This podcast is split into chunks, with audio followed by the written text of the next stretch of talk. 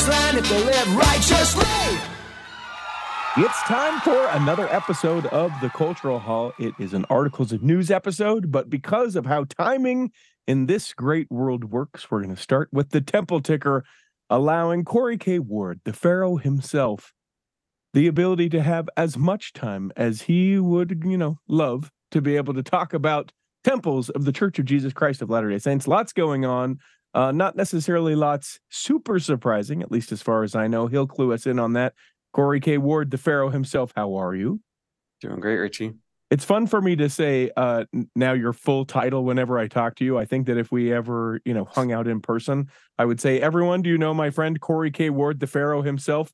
I don't think I'd ever be able to just say, "Hey, Corey, how's it going?" Yeah. the full title is where we go. Uh, Corey, who now uh, the, as far as I'm concerned, specialist about temples and the Church of Jesus Christ of Latter day Saints, specialist above all specialists, counselors above all counselors, wonderful, marvelous. I'm, I, I probably shouldn't go too much further. Um, you are here to tell us about all things that are happening within the church, and a couple dedications is where we start, which I think is kind of nice. Yeah, just coming off one week um, after conference, um, we had another two, uh, like a a multiple dedication day. If you remember back in September, there was three temples dedicated on the same day. So now we have two temples that were dedicated on the same day.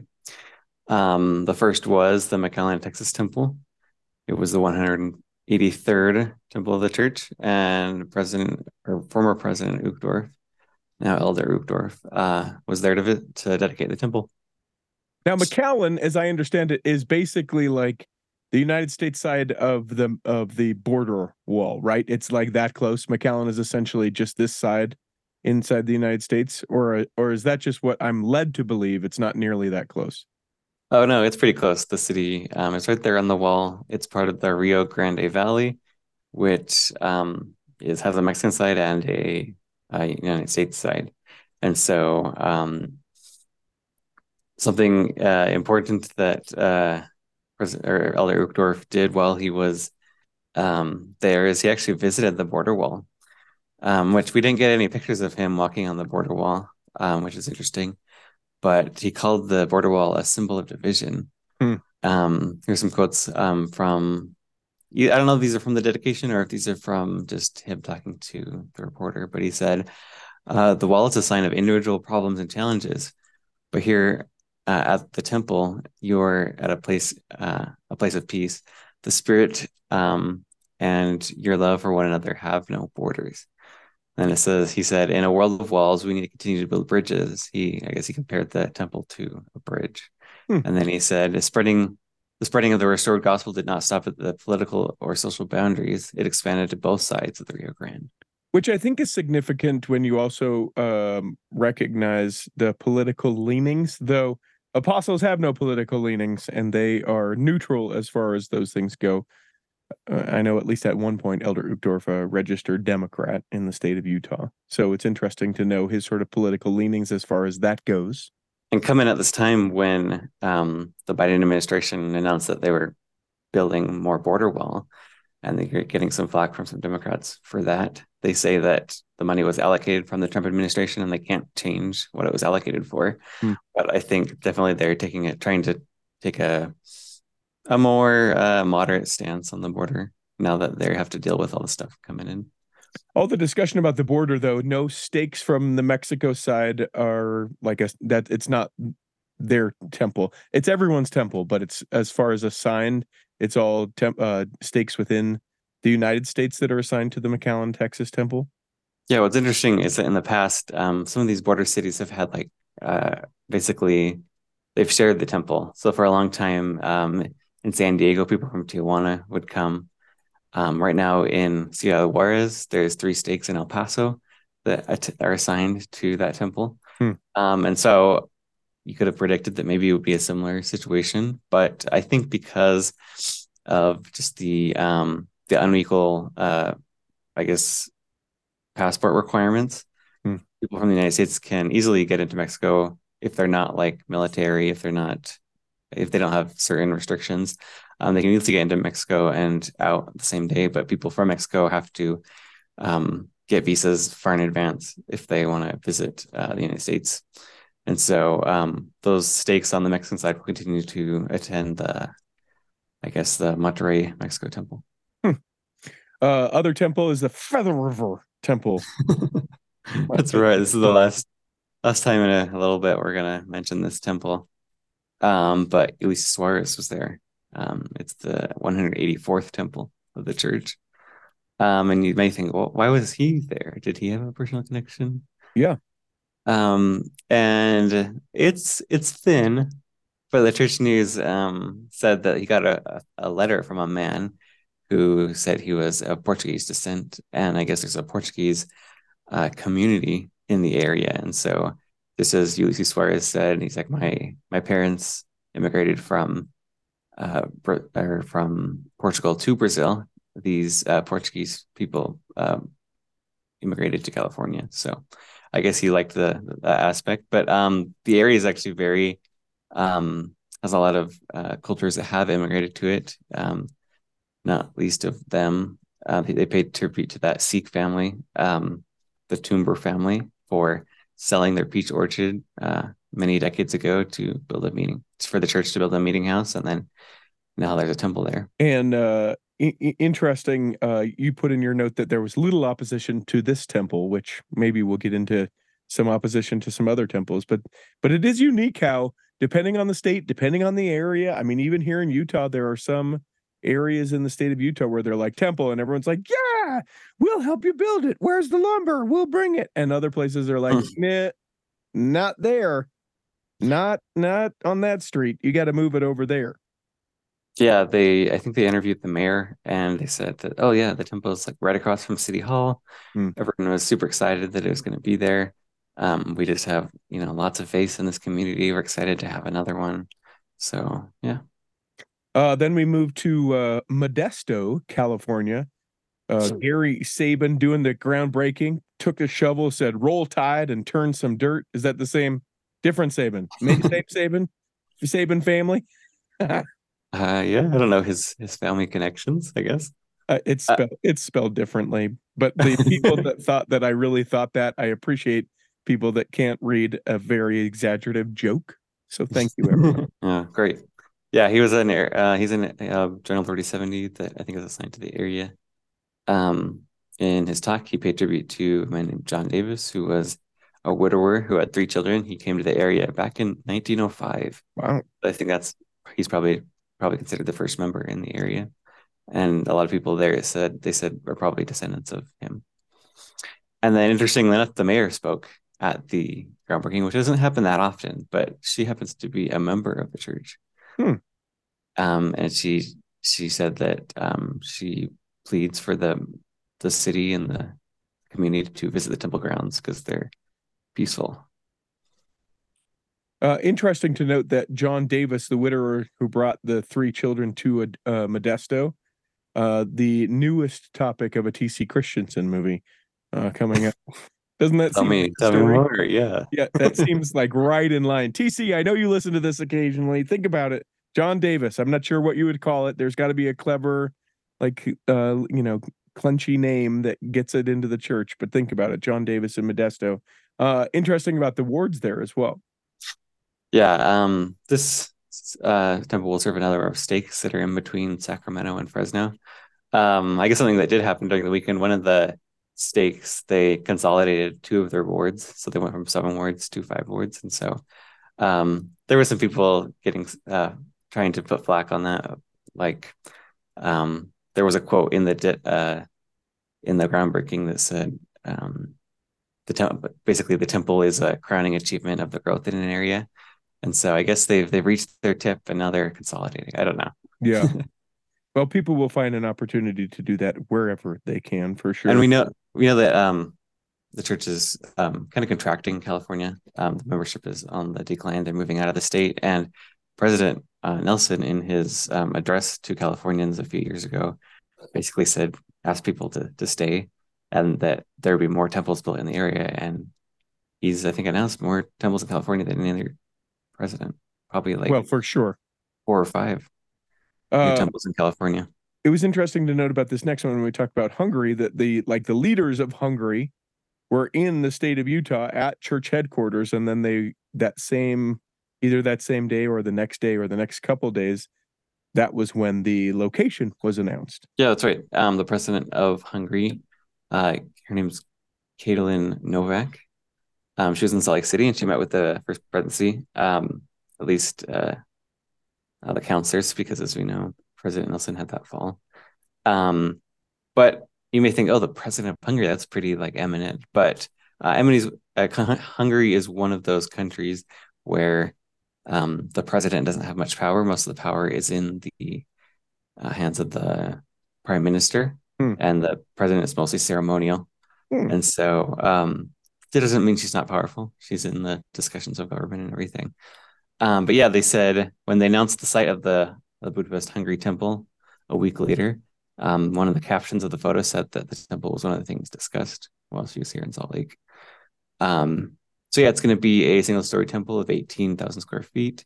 It's going to have an arrival center and a patron housing facility.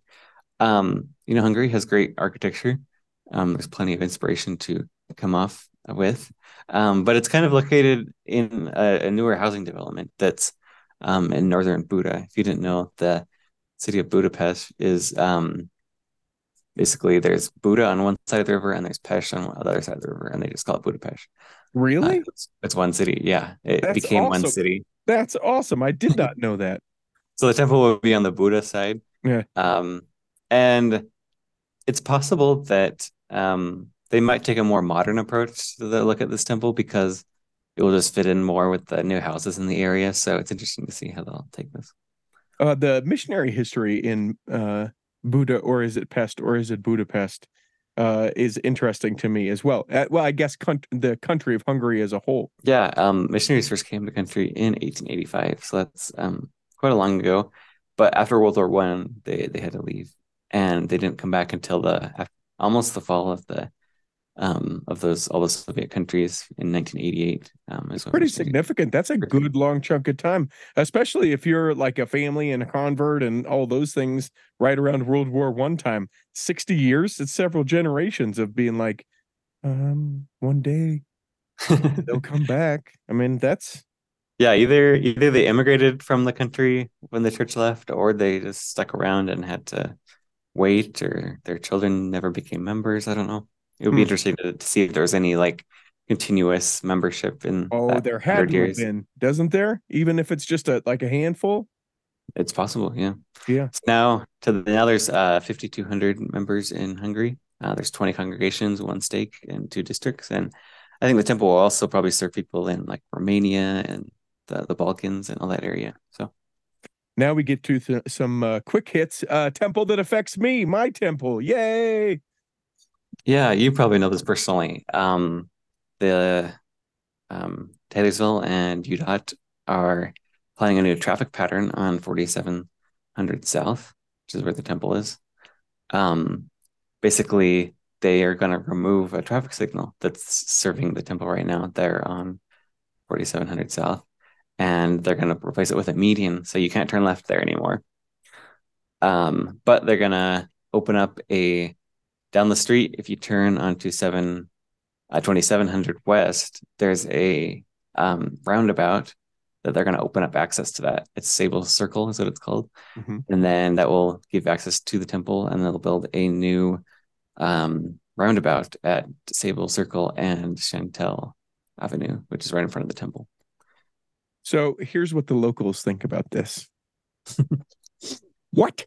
The opening of that circle, especially, is the big thing that people are upset about. The raised median is not a big deal. You're just 4700 South is a big, you know, busy street. So you're just gonna, it's gonna force a lot of people with no being, not being able to turn left to just go down until they can turn left and then flip some U turns and all that. But it is a, it is a large building, right? Literally you you could throw a stone though please don't um from i-215 to the temple um and uh it, a lot of folks really really anxious not only for the temple to open but to actually see how much traffic is impacted by it There's a lot Um, of people that are like, this is the end of the world. The traffic will be so bad. We won't ever. And there's a lot of people also who are just saying, well, let's see. You know, this doesn't have to be the end all be all of the solutions for this thing, but let's see how much this really impacts it all. But it is, Yeah, I'm, I'm sure they're not going to start construction right away. Um, Mm. so the temple will probably open with the current traffic pattern, and then they'll they'll see what happens. So but uh, it's definitely um, a beauty piece for that part of Taylorsville. Um, and things now sort of being inspired to be built around it or improved around it. What with the investment there, with the church, with the temple, there was th- there was some part of it there that was a little, how shall we say, less desirable, and now it's uh now it's starting to get improved a bit. So I'm excited about that for sure. Um, nice. and then we go to all the opposition. Great, great. That's how we're gonna, you know, see towards the end of this is nothing but opposition. Go ahead. um, yeah, so I guess there's not really enough happening in in Cody, Wyoming anymore with the temple. So now the the press is um, writing stories about you know what's going to happen next, trying to speculate, uh, keep those clicks going um, about this topic. But um, basically, there's an author that um, you know said that uh, the headline is LDS temples may be controversial, but they simply boost property values, which has been a, kind of a sticking point with some people because they say may say, oh well, I don't, I just don't want the temple. No, I don't care about my property values, Mhm. Or the temple will keep my property values up if it's not there. Um, so they give the example of Billings, Montana, which is where the people of Cody right now attend. And back in 1999, there was an example of people pretty opposed to it. It was put in a rich neighborhood, pretty similar to this one in Cody. Um, and they thought that you know the temple would bring too much traffic, there'd be too much light, and Mhm. all that, all this, all the same things that we hear every time. Um, and basically, the church went ahead and did end up building the temple there. And um, they interviewed someone that lives there, and they said that um, you know, he doesn't mind the temple there. They're good neighbors. They keep their lights. They take put the lights off early. Um, not the traffic's not too bad because, as we know, temples don't have like big meetings starting. They just people trickle in throughout the day. Mhm. Um, Their and uh, parties, they keep their parties relatively quiet. They clean up after themselves. That's what I always think of when I think about people being like, "Well, my neighbors, their dog, the the temple's dog barks too loud." Like it's, you know, we're fairly respectful as far as that goes. If you just don't want a large building, I mean, there's not a lot that we can do about not being a large building. It needs to be a large building.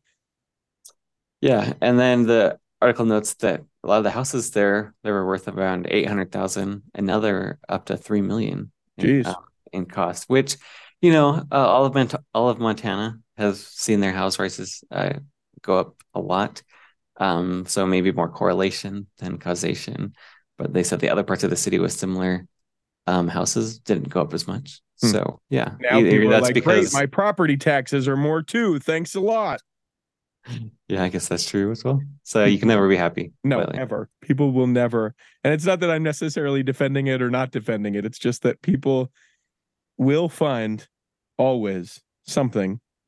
Uh, and sometimes I, I I find myself agreeing a little bit more with it, and sometimes not. Like for instance, uh, as we move towards the Heber Valley Temple, um, I I really find um, myself looking at the Heber Valley Temple and going, okay, guys, it's a, a dark sky part of the country, and that seems a little bit more precious to me than just like a property value or something else. okay. That that's me Um, personally, obviously. No, I guess I don't really know the history of um, the dark sky. If it's if people are more concerned with it after the fact, or if it's always been a thing. Because the as we know, the county didn't really have a strict policy about it until people started um, being worried about the temple, and so um, it just makes me uh, wonder if people are more retrospectively looking back on this. I don't know, but there's a group called um, Save Our Wasatch Back Skies. They've been they've been putting they even put out like videos uh, they, I saw this video the other day where they have this daughter talking, like, this is how to talk to your parents about how bad the temple is, basically, and try and try and convince them that you know we've been trampled on. We we need to be treated better by the church.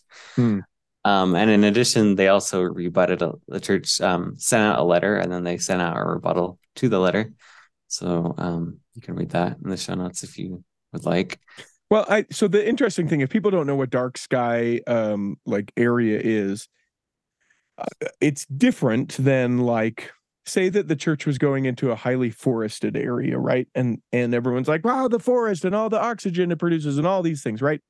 Um, well, then the church could say something like, well, listen, we're going to plant a a hundred thousand trees because we're making this temple in this particular area. Well, that though not exactly the same can sort of balance out what they're doing. But when you have a dark sky area, it's there there um is a thing called light pollution. I think some people know about this, but maybe not everyone. If you're ever up hiking um particularly like uh around maybe uh, up on the y and and you're looking down on provo and you look up sort of towards the sky you can see that the light goes up into the sky well heber valley is one of i don't know there's a few places probably i would bet probably less than a 100 that are dark sky communities where the light pollution is kept at a level.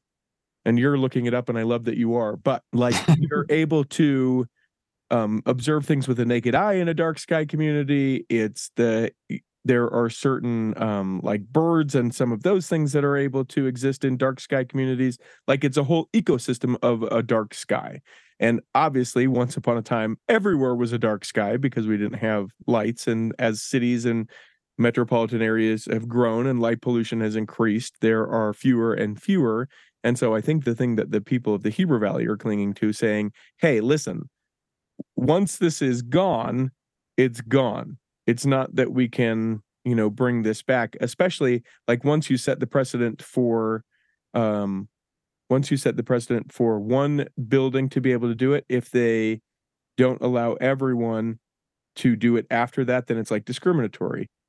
So that's the thing that I think they're fearing it's not that it's going to kill them or something like that. So I don't know. Okay. Yeah, that's a good perspective. Thanks. Um, Yeah. The church uh, did write a letter basically kind of saying, you know, this is a drop in the bucket. Like the county is growing anyways. And so, you know, the fact that the dark skies are under threat is just a fact of, of development. And no matter what you build, eventually it's going to be like that. The- Um, the so it's just a that- it's just a fact of a community growing um, from, you know, small to medium. Yeah, one of the things that I don't like, and I don't know how much truth it is, but if but if it is true, I don't care for it at all. There are people talking about how um, there are, are people within the city or people that um, may speak out about it that don't feel like they can speak out about it because whether outwardly or vaguely uh, mentioned that their temple recommend or that their church status would be in question if they opposed the temple again, it's one of those things where it's like, well, my brother said that the bishop said that the first counselor might have said.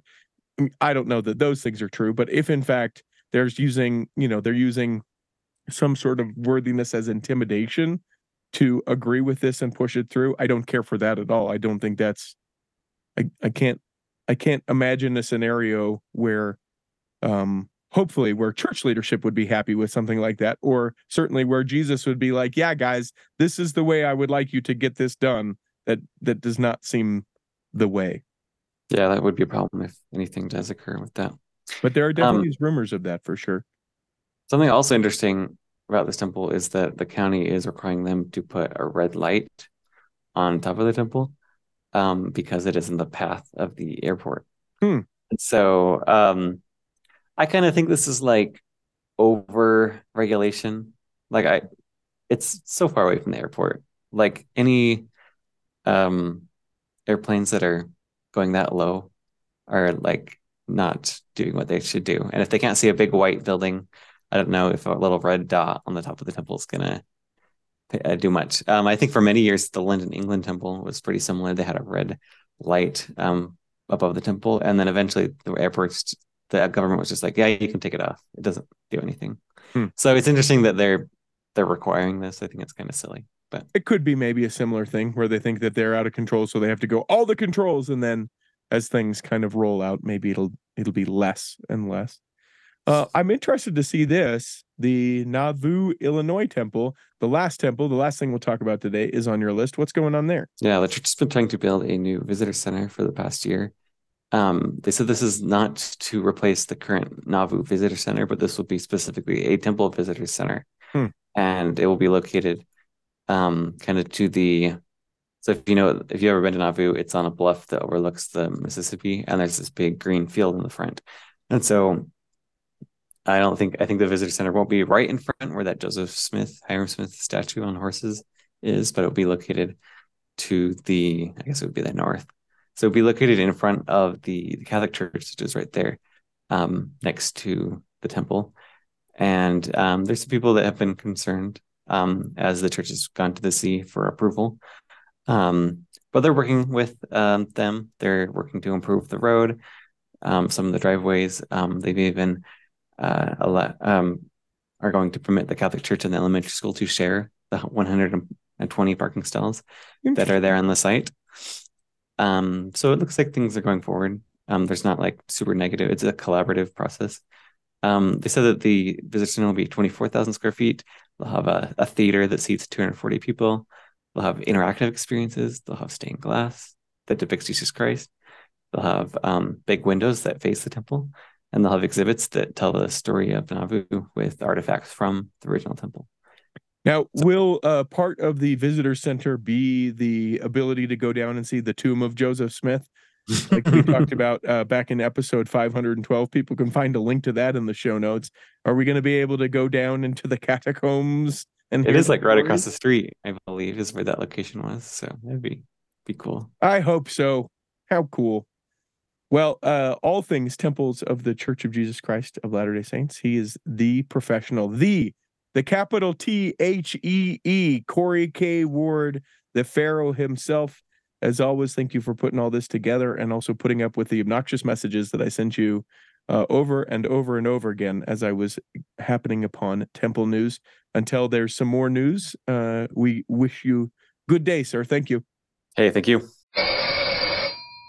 Hi, friends. Dan the Laptop Man here from PC Laptops. You can get a brand new PC Laptops desktop, and they start at only $29 a month. And it comes with a lifetime warranty. Just check us out at PCLaptops.com. That's PCLaptops.com. Hi, friends. Dan the Laptop Man here from PC Laptops. You can get a brand new PC Laptops desktop, and they start at only $29 a month. And it comes with a lifetime warranty. Just check us out at PCLaptops.com. That's PCLaptops.com. Imagine running a small business today. It's challenging. Imaging and internet presence is an absolute must. Even with that, you're still a small star in a bright cyber universe. Now, imagine you have someone who understands how to get your site designed for your talents and then easily searched by potential clients. Imagine Lennon Design. Whether it's strictly a website or a whole package of logo creation, advertising media, and promotional materials, Lennon Design is your partner in business. They'll test the boundaries of their imagination to create something unique for you. When you need creative, affordable design, let it be Lennon Design. Call 801 699 3022 or visit LennonDesign.com.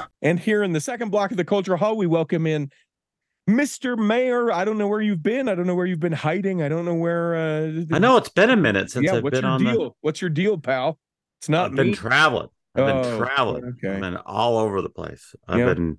It seems every week I'm somewhere. uh, have you been uh, to every port uh, across the world? You No, I've been to. not- I was in Flo- uh, I was in Florida yesterday. okay? I was in Arizona. Okay. I was in St. Louis. I was in. uh uh Man, why am I missing? I, I've been at so many more places than I can think of. There's just too many. But I've been, yeah, work's got me moving around the country right now. Do you have a pretty senorita waiting for you down in Old Mexico? And Well, I have one in old Austin town. old song i'm quoting uh Yeah. well so let me ask you this uh when you're on the road you're traveling uh and do you try and and uh, sightsee do you try and church see or are you like listen i'm at the i'm at the place where i'm doing business and then i'm at the hotel and i'm eating a handful literally of food and then going to bed Mostly the latter. Mhm. Um, once in a while. So uh, I went to Independence once while I was traveling around. missouri i Saw- presume Yeah, yeah, and saw the um, not Independent. Yeah, I went to Independence, but I also saw the Liberty Jail, which is not too far away. Went to a few of those places. I saw, you know, went to the the visitor center there. Kind of Independence is cool because you go to the the uh, Community of Christ Temple. There's a church visitor center across the street, and like five other churches that are related to. Yeah, the Temple Lot is uh, one of the other corners there. Yeah. well. The Temple Lot Church. Yeah, yeah. So it's kind of fun. You walk around and you can see what you know what they're all doing. So Okay. And things are well. things are going really well. Yep. Good. Yep. Things Uh, are going very. I uh, I I think uh, unless you have something super pressing, maybe we get right into news. What do you think about that? I, I'm good. I'm great to go. I want you to know um, that we are going to do news, and I would like Peter, that is Peter the Breinhold, to hit it. You can't lose articles of news. and away we go. I want you to know several people uh, tried to to take this story from you, but I said nope. The Tabernacle Choir at Temple Square, their Christmas concert, that is Mr. Mayor's story. I I've got two of them related to that. So Okay. I want to start with the fall concert. So if you didn't Okay. know, the fall concert is coming up. It's on October 27th. Um, and you can go to the fall concert for free.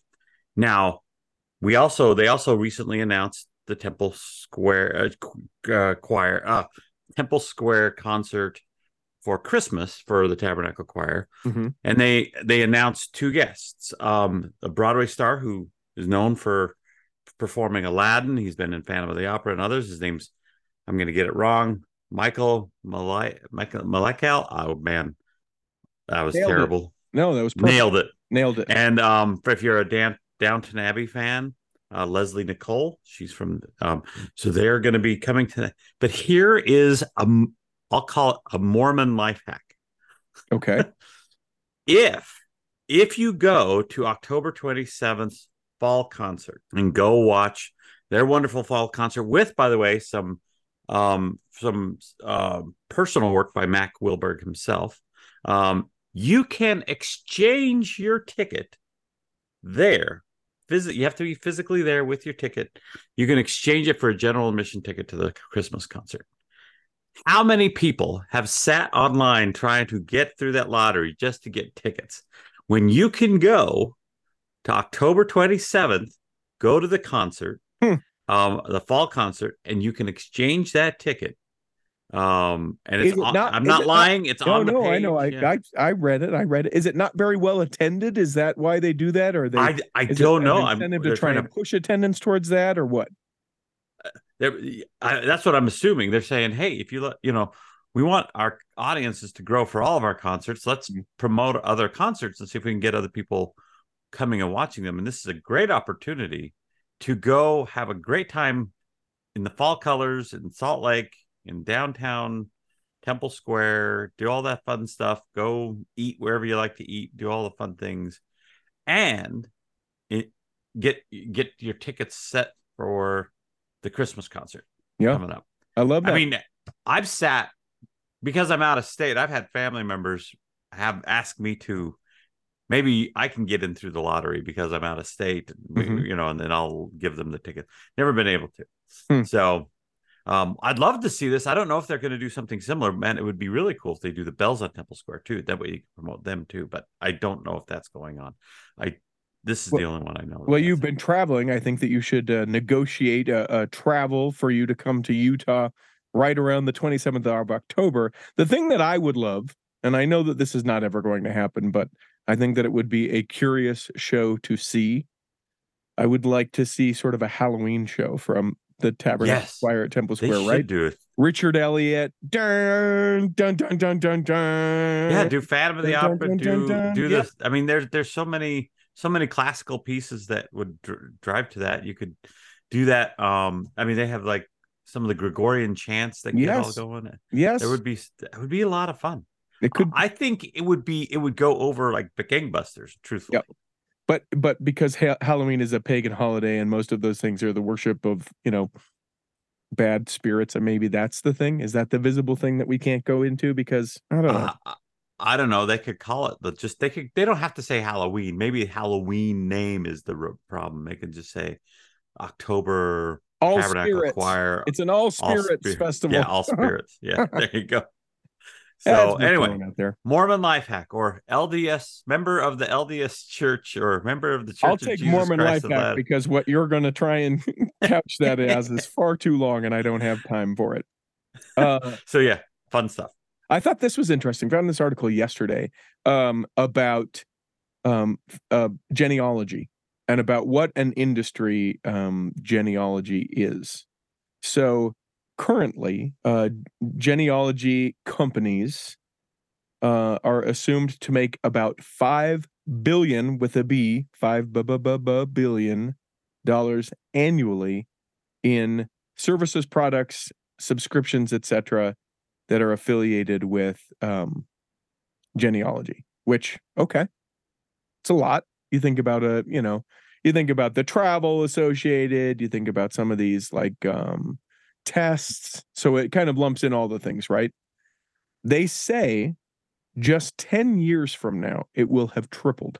16 billion is what they estimate by the end of 2033. Wow. And so when you think about um like the leaders in genealogy, genealogy research, genealogy products, etc., you think of the Church of Jesus Christ of Latter-day Saints, and the majority of the products that we offer, that is, as the church offer, are free, free resources. But there are a few that the church offers that are free for members of the church, but are based on a subscription basis to people that are not members of the church.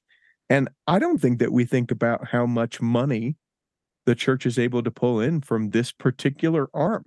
I mean, I'm oh, sure, imagine it's a ton. uh, yeah, but I'm sure we're not making the whole in the entire five billion. I'm sure there are other entities that are Yeah. making that, but uh, to to note that we would be even a small portion of the current five billion, and then uh, an exponential small portion of the estimated 16 billion. That's significant and a thing I just never ever thought about.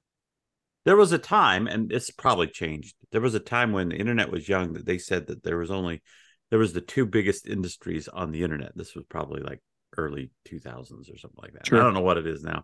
And the two biggest industries were genealogy and the porn industry. Yeah, yeah, yeah. There. I uh, mean, now you think about it, and you obviously Amazon and you know the yeah, yeah. purchase to Yeah, I don't think it would be the same because back then, you know, we didn't have the e-commerce that we have now. Now, I don't know what would be the biggest interest. I think it between probably Apple and Amazon, and they're they're up there some of the biggest stuff. I mean, I've got to order some Amazon later today. Well, throw one in for me. I don't care what it is. Just have it shipped. Just to my house. anything. Yeah. Just anything. Anything. The new- another another thing. copy of my book. Perfect. Whatever whatever you would like to order me on Amazon, send it over my way. Um, I thought that was interesting. This is a hard shift to another thing that I saw on the internet, so that will be the loose segue that I'll use. Elder Holland uh, posting on social media, I think yesterday, maybe the day before, as we record this, um, talking about the passing of his wife, and I actually wanted to read it. I thought this was very sweet. Did you see this? I haven't had a chance to read it. I've seen it all over, and I've been meaning to click on it, but I haven't had a chance. So uh, says most of you will know that my wife Pat passed away last July with complications from COVID and other respiratory problems. I am brokenhearted and lonely, but that is the price we pay for love in the world. I look forward to rejoining her. But the wonder of life goes on, including for these two great grandchildren. That's the picture that he posts in association with this. It's these adorable, cute little, you know, babies, less than a year babies, and they're kind of sitting on Grandpa Holland's lap uh, who, with our other family members, were the delight of Pat's life. Her passing and their arrival are a reminder that both birth and death are a part of the Savior's plan of happiness. I dearly, deeply miss Pat, but I'm grateful for a new generation in our family. This is why we speak of family so much in the Church of Jesus Christ of Latter day Saints. For, as President Russell M. Nelson has said, salvation is an individual experience, but exaltation is a family experience. Goes on, I bear witness of the beauty of this plan and that all is well if we live for its promises. I'm trying to live worthily to, of those promises and the trust that those living on Pat's side of the veil have in those of us who have access to the temple where many of those promises are revealed. I just thought that was really sweet, super significant. Elder Holland, you know, maybe one of my favorite, as I know he is for a lot of people, but just a very sweet from the heart. I feel like sometimes posts that you, you get shared from, you know, general authorities, um, social media pages are not I, I don't really feel like they're from the general authority. Maybe they are, and that's just me being cynical. But definitely with that one, it's like, yeah, you can you can sort of feel the Elder Holland emanating from the words that he's written about, you know, his sweet I, wife. I imagine someone's posting them. They're probably their words, but I mean, there's, there's a lot of words from the apostles that they could pull out of how many different talks. Well, but and- you know, like sometimes when you read something, and this doesn't this Yeah. isn't necessarily applicable to apostles only, but like you follow uh an influencer or a product and you're like, yeah, I know the tone of how that normally sounds from that individual, and then you read one particular post and you're like, um, I don't That's- know that's that an assistant. the exact same thing. That that Uh, you know, I follow Elvis. I know this is it's um and How's and he doing? I never I never I never can tell whether it's him or someone else. You make the joke, but I know there's lots of people who still believe. Well, I well he would be he would be pretty old now. But Yeah. he joined the church. I know that's what happened. Sure. He joined the church at the end and he needed a, a way so he's really been he's really been disguising himself as the temple president in Memphis or, or Nashville. Does he look like the guy? Because that would be the kicker. Is if you could That would be show me a really awesome, And that's what that person looks like. Because that would be rad. That's a place I'll be in December. I'm going to be in Memphis. So Well, I hope you're going to Graceland. Oh, I've never been to Memphis yet. So Sun Records in Graceland, Oh I'll make god. sure to go. Yeah. I already told my colleague, I'm like, sorry, we're not going to anywhere fun for dinner Yeah. because I'm going to the least stand out, even if I can't get in, stand outside those two locations. Yeah. That's awesome. Good for you. Good for you. Uh, what other news stories have you, Mr. Mayor? So had- I don't know if you covered this because I didn't listen. That's fine. Um, did you cover anything about uh, uh, General Conference Jeopardy? Uh, no. Tell me about General Conference Jeopardy. Oh, General Conference. Jeopardy. So I just found this this morning. I thought it was pretty cool. Elder Anderson's family plays, and it's not just any just you know something they post up on a put up on a, a little you know copy paste bingo chart like some Okay. people do. Okay. Okay. They play a General Conference Jeopardy that you can download, by the way, and I'll provide the link in the show notes. You can download this, and it's it's basically I don't know who writes it, but uh, they they they put it together, and you get points. You can get into two different teams, and you uh, and it goes through all the different talks and lets you answer questions about it, and then encourage you to share your testimony and your thoughts on on things and what you learned about Jeopardy at the end. I learned about Jeopardy, what you learned about general from General Conference at the end. so but this is the- a this is a post General Conference sort of recap tool. Yeah. Is that what it is? Okay. Yeah, so it's it's a way to kind of you know re- remind yourself what's going on. I don't know if they're writing them like during the day and then they post this after because this isn't that long after General Conference is over and it's already up. So someone spends some time probably after they get all posted up on there writing these these uh trivia questions for their family and I think it's pretty cool. I didn't click on it because I I don't want to give away I want to I want to play this. I'm going to sit and play this. And I thought maybe we should play it one day. We should get the co-hosts of Yeah, I'm in. Like let's get everyone. We'll separate into teams. Sure. we'll play the General versus the girls. That's what that is. That sounds that sounds like a blast of an episode to play General Conference Jeopardy on I'm in. We'll bring back DJ Rob, who I didn't know uh, was a DJ, but he also does game shows. You didn't know he was a DJ, No, I but didn't he know that. his name's I his didn't name's know DJ that. Rob. I didn't know that. Yeah. Uh, we'll get him to host because he sometimes will host game shows, Oh, that would be great. guest host, and that way I can play, so I don't get to uh, sit by the wayside This again. is something we should do I'm within the on- next I'm on it. week. I'm on it. I'll I'll look into it. I'll try and uh, get everyone scheduled. That's going to be the monster of that whole thing.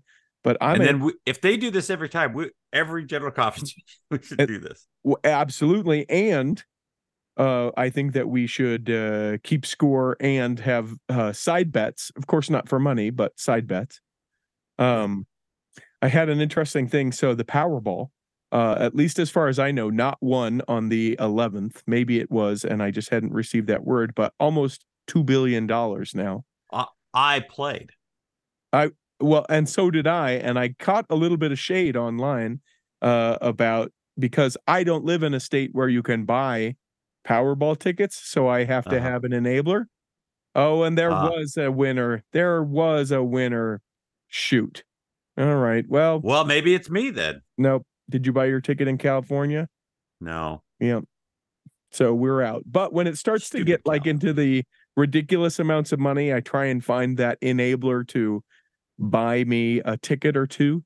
And uh and uh so I put it out and there were a couple of people that responded and one is in Idaho and one is in Wyoming and then they kind of went after each other which I thought was very funny um and, and ultimately I ended up buying from the person in Wyoming because Idaho uh you have to report who you are if you win and be seen Oh. on camera and you know have it be like you know John from Salt Lake City is the winner of this but uh if you buy in Wyoming you can accept your winnings anonymously so I don't know what the rule is in Texas. Um I, the rule is you have to bring a gun a six shooter. Yeah.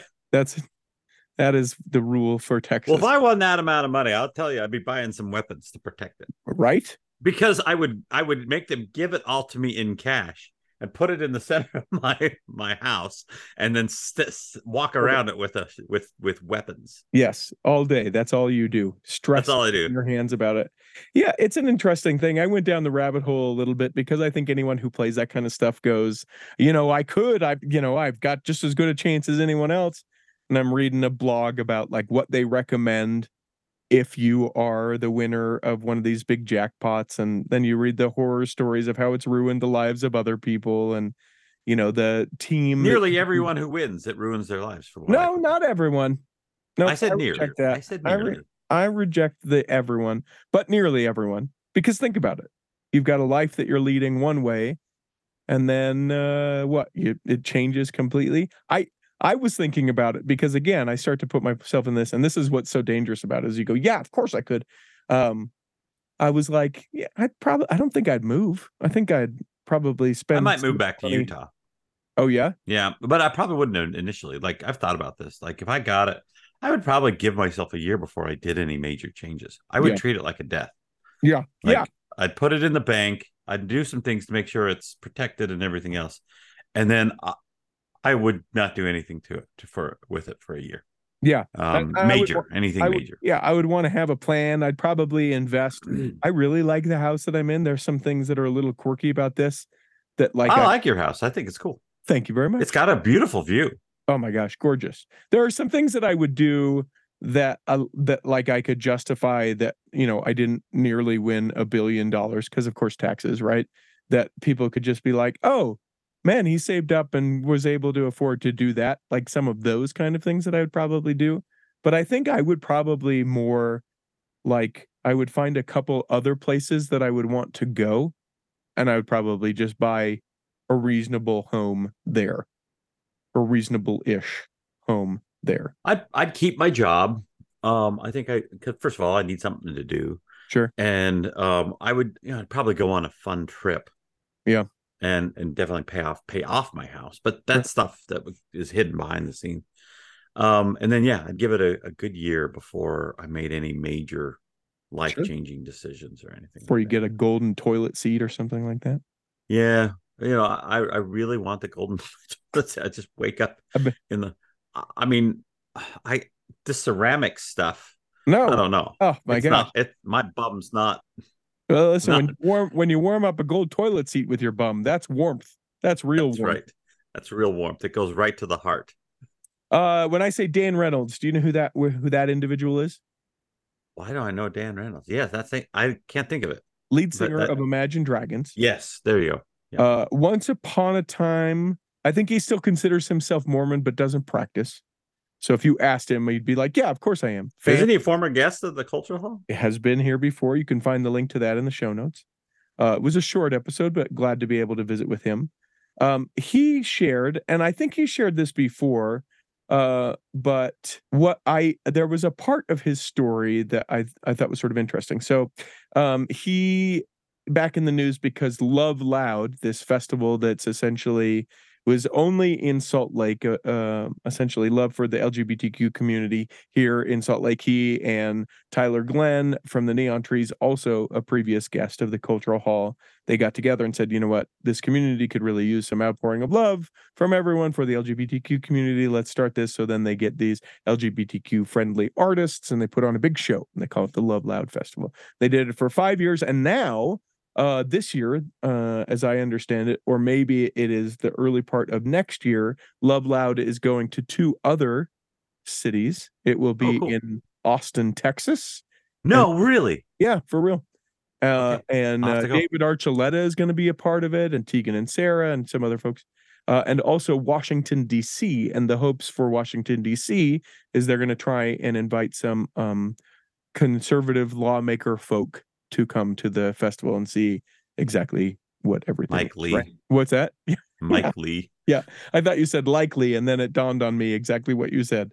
Um, so, uh, all to say, there was a part of uh, when he's doing this media hit about this. Um, they're actually they're asking him, "Hey, so why is this? Why does this matter so much to you? Why did you start doing this? You know, where does the history of all this go?" And and this um this this I've never heard before and never heard anything about. I've only a teeny bit started to research into it. But he goes on to say, when I was in high school, one of my friends who was Mormon and queer had come out and been rejected. Um, Reynolds, who grew up as a member of the Church of Jesus Christ of Latter day Saints, recalls he ended up going in front of the LDS temple and took his life.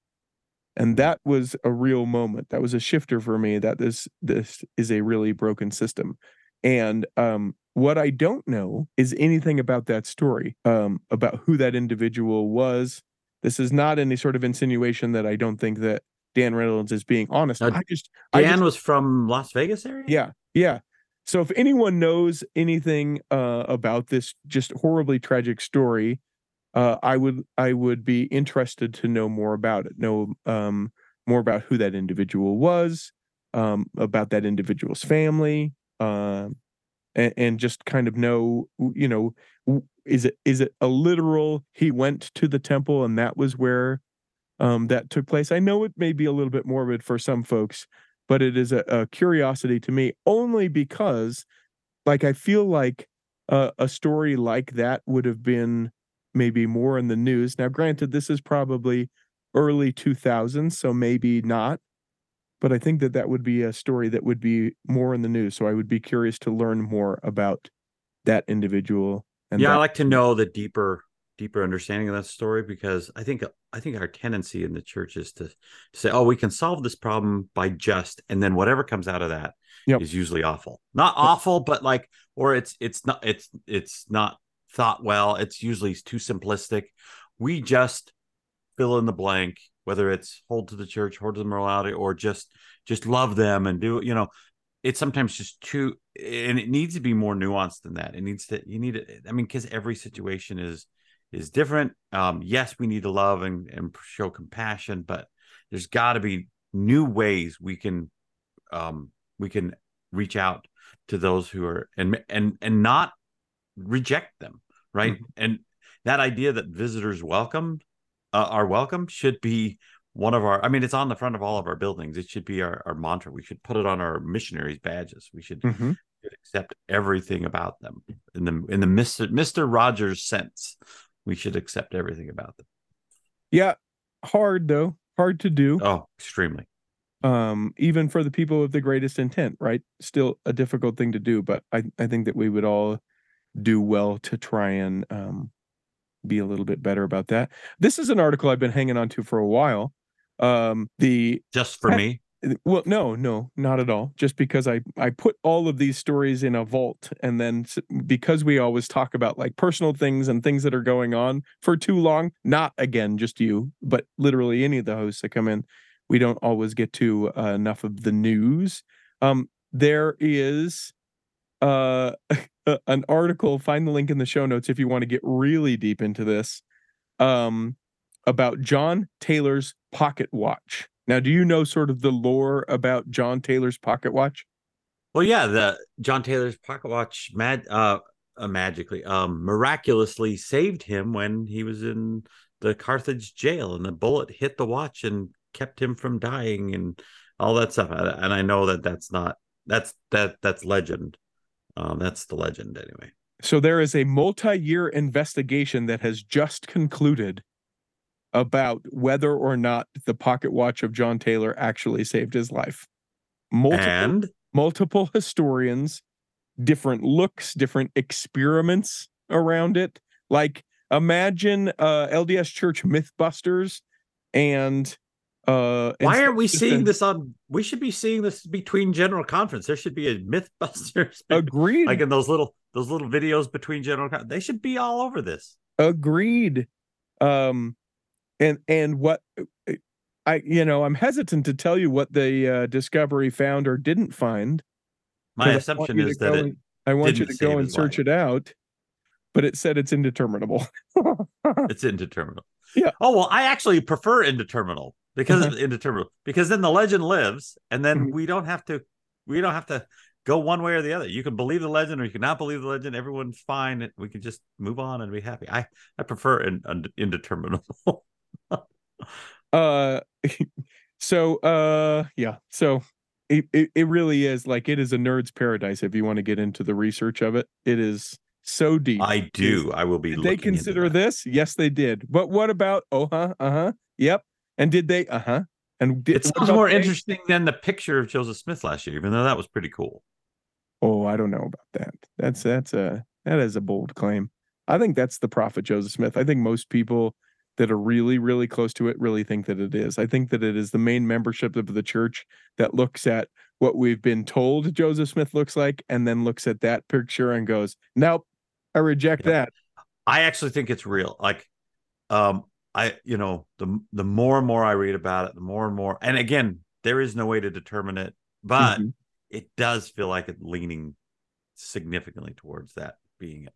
And my vision of Joseph Smith has changed in that. I I I, I actually feel closer to him because of that. So Yeah.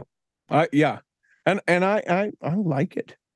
I like the idea of even if it's not him necessarily, I like the idea of uh being able to associate more closely a picture of the prophet as opposed to yeah. a painting. I think it humanizes him. Where I think when I was growing up, to say he was deified would have been too too much. But there was this this point in my life where I I I think I felt that he was second to Jesus Christ, which that's a that's a terrible statement. Just because of the way I grew up and how things.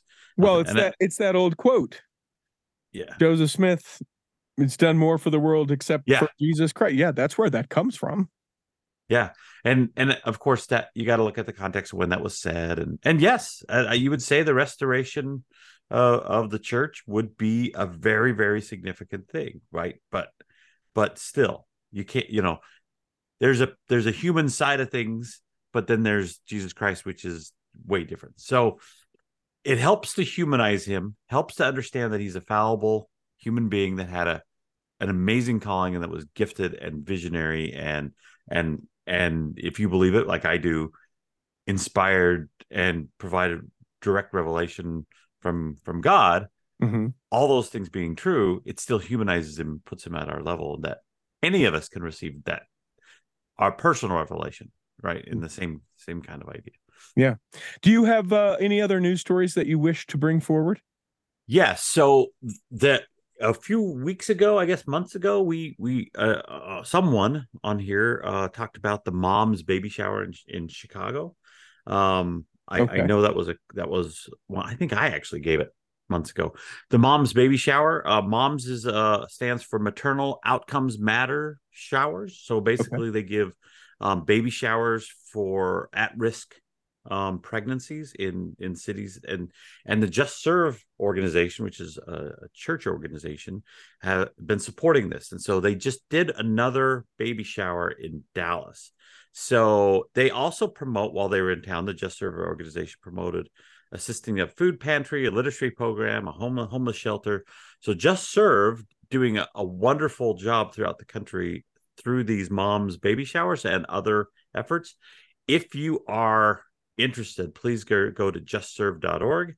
There is a lot of ways that you can serve your community uh, and be that, you know, that angel uh, that, that someone needs uh, now through your service. So, I love it. And it's especially good if you were looking for something. Sometimes people will say, you know, I'm looking for like a weekly thing that I can do and I need it to be three hours and you can do those kind of things. But even better if you're just like, you know what, my Sunday afternoon, my Tuesday morning, my whatever has become clear and I'm just looking for you know, something that I can do a one off. I don't need a bunch of training. I don't want to, you know, commit myself for the rest of 2024 and all the things. You're just looking for something to do. You can find those opportunities to be able to serve through justserve.org. Family home evenings, get your in or or just anything to get your family away from screens Mhm. for a minute and Mhm. interact with real people and serve. That's a great opportunity. Your elders quorum, your relief society, you're looking for a service, justserve.org. I mean, there's a lot of cool things you could do. And we're coming up on Christmas. So Christmas, everyone gets their mind set around that. There's thousands of opportunities to serve. So Uh, this is a couple weeks old, but it's uh, it's good enough that I want I have held on to it and wanted to share it. Vince Vaughn, uh, the actor, uh, got to be the like so game day, college game day on ESPN. They have a celebrity that comes and uh, you know gets to to help pick and talk about the different teams that are playing, right? And uh, he makes a, a what I thought was pretty clever joke, and that's why I've held on held on to it. Um, he was the guest pick when um, BYU played Kansas. So those that are sports fans know how long ago that is. Everyone else is like, okay, so he's there with Kansas, whatever. Um, so he's talking about why he picked BYU to win the game and said the following. And this is all I want to share about this because I think it's super funny. says, quote, I think BYU gets it done. A lot of the team play a lot of the players on that team have already applied for a reverse mortgage. You're going to have a bunch of 30 year olds bringing veteran experience. Give me BYU, said Vaughn. So uh, I appreciated the heck out of that. I thought that was super, super funny to be able oh, to, to hear that and and making sure light of the fact that the average age of a BYU football player is 21.7 years old. And I think the average uh, college football player is like 20 and some early change, right? Like 20.3 or something like that. So it is older, but the nature of the thing. Um, Roots Tech, going back to where we originally started in this with the uh, genealogy, Roots Tech 2024 registration is now open. So if you want to be a part of that, it's February 29th. That's right, because next year is a leap year. Uh, it is the the 29th through the 2nd at the Salt Palace in downtown Salt Lake. The They should have a whole genealogy section on babies that were born on the 29th of February and that are only so something like pirates of They're seven years old. they're seven years if you according to birthdays. The theme of the 2024 event will be, quote, remember, quote. Well, okay. Yep. Remember eh, well, there you go. uh, you have until the 17th of November of 2023 uh, to get that uh, ticket for just $99. Uh, otherwise, uh, it goes up in cost. And then the you, you know my comment about genealogy and porn. I just wonder if there's ever been a Roots Tech conference and a porn conference that's going on at the same time. Uh, Just yeah, interesting. I mean, probably same time. Certainly, probably not the same place. I think most of the um those conventions happen Like down the Las Vegas Convention Yeah, Center, half of it is one, half of it is the that would be quite That, that- that would be quite the merge of um of different interests coming into one place. Where I thought you were going with that for sure was uh, a genealogy of porn, which I guess might be sort of interesting. I don't know. Could could we? I don't know how you would research that and stay and not get into some yeah element not, of yeah yeah fair point Yeah. but but an interesting uh i don't know maybe an academic look at it um i don't know we digress right is there anything else that i really want to hit well we've got uh one another to be able to speak about news i've got oh i'll t- i'll share this so uh Kouri richard Rich- Richins um this is the woman who um she she was building a house in fact i drove by this house just the other day up in heber city gorgeous, beautiful, multi-million dollar house. Um, her husband said to his family, "If I die, look to my wife. That's probably who did it." Um, and she uh, she she killed him allegedly uh, with uh, fentanyl overdose, and um, as I understand it, it happened shortly after he found out about like loans that she was taking out to try and complete this house. There was some thought that they were going to be able to afford like a portion of it, but then she kind of got swept up in it. He said, "We can't do this," and she said, "Watch me."